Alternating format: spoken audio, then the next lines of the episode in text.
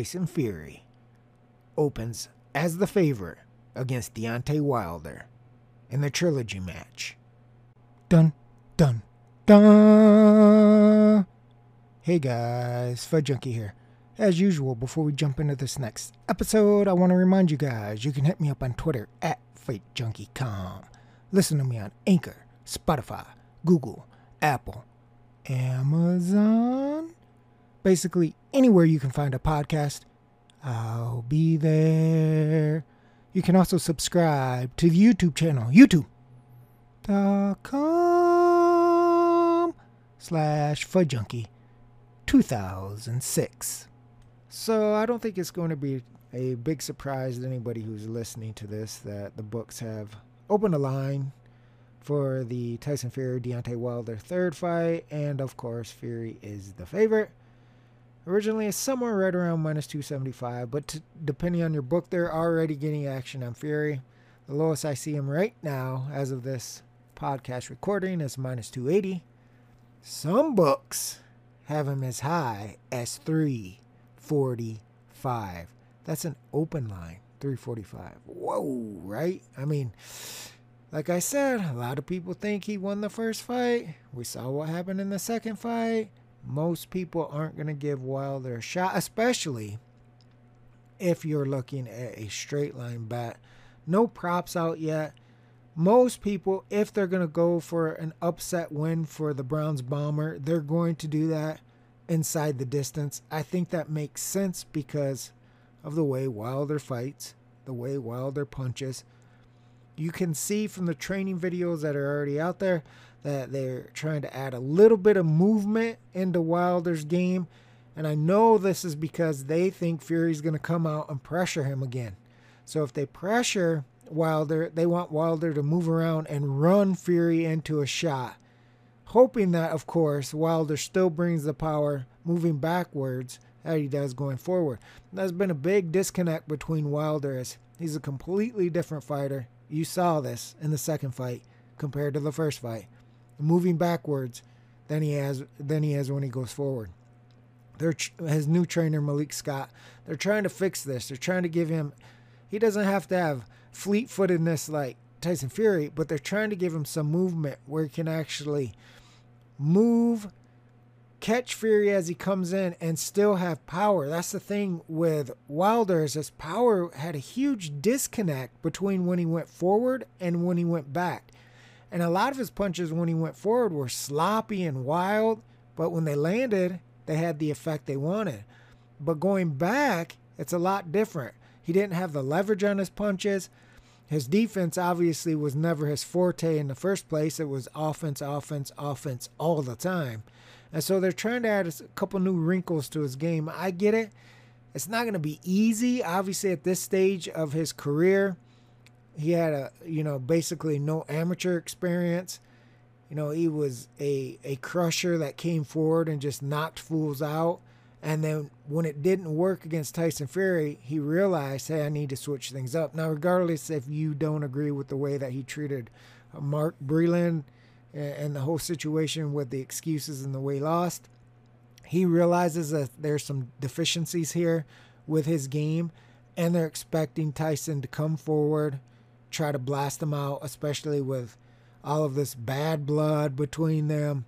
A third fight, Tyson feeling he got jobbed in the first fight, blasting Wilder out in the second fight, Wilder with the excuses of what happened.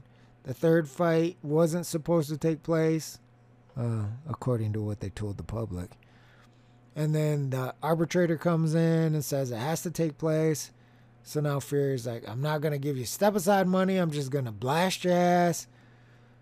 So I think the Wilder camp is smart here, thinking that this is probably going to be an aggressive Tyson Fury, especially since he's training at the Kronk. This is the way they like to fight Tyson. He's big, even though he's not considered a big puncher, he's big. And so they figure a guy that is that big, when he hits you, eventually it's going to get it's going to get to you, right? And, and we saw that with Wilder.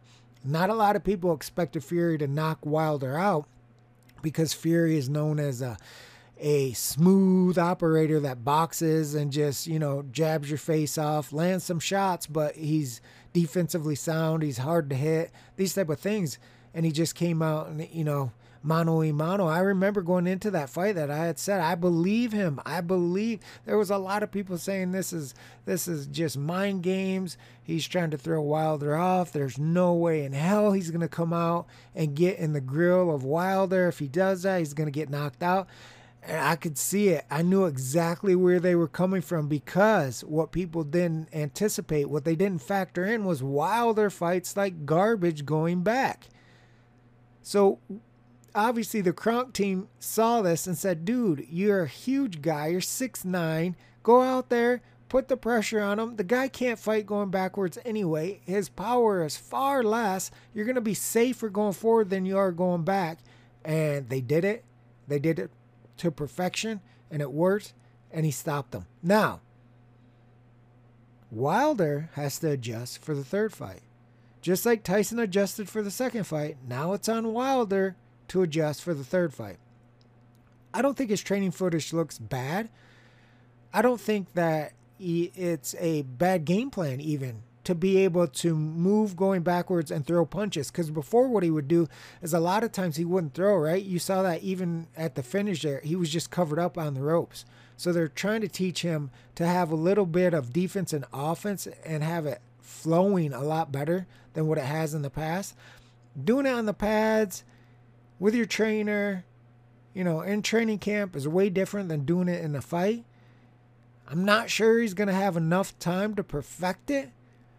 But with his power, you can't make a lot of mistakes against Deontay Wilder. Again, I don't expect his power to be as brutal going backwards as it is going forward simply because he's fought most of his career on the front foot. I've always criticized him for his sloppy punches, to be fair in his training footage, his punches always look better, and then when he gets in the fight, they always look, look sloppier. But again, in his training footage, his punches don't look that bad. In his training footage, his movement doesn't look that bad. In his training footage, the game plan isn't that bad. The question is, will he be able to implement that against Tyson Fury? At least he's trying. I don't think you're going to see a lot of people that pick Deontay Wilder straight. Of course, I'm going to keep an eye on this. We're going to do a, a in-depth podcast, obviously, when the fight gets closer and all the lines are out, and we can see where the movement is and if there's any value here or there. But I think anybody that's picking Deontay Wilder is probably going to pick him inside because even if he is able to move and have a better flow between his offense and defense. The fact of the matter is, he's still going to be looking to run Tyson Fury into a big hammer that puts him out. This is what Deontay Wilder is. It's what he's always going to be, and he would have a very difficult time outboxing Tyson Fury. Let's be honest. What he's looking to do is not really outbox him, he's looking to run him into a shot. Big, big difference. I don't think they're looking to box him, move him, and counterpunch for 12 rounds. I think they're looking to do those things in spots. Maybe Tyson Fury is overconfident because of what happened in the second fight. Maybe he thinks he can just walk through Deontay Wilder. Maybe he thinks Wilder can adjust. He's felt this power already compared to the first fight and the second fight.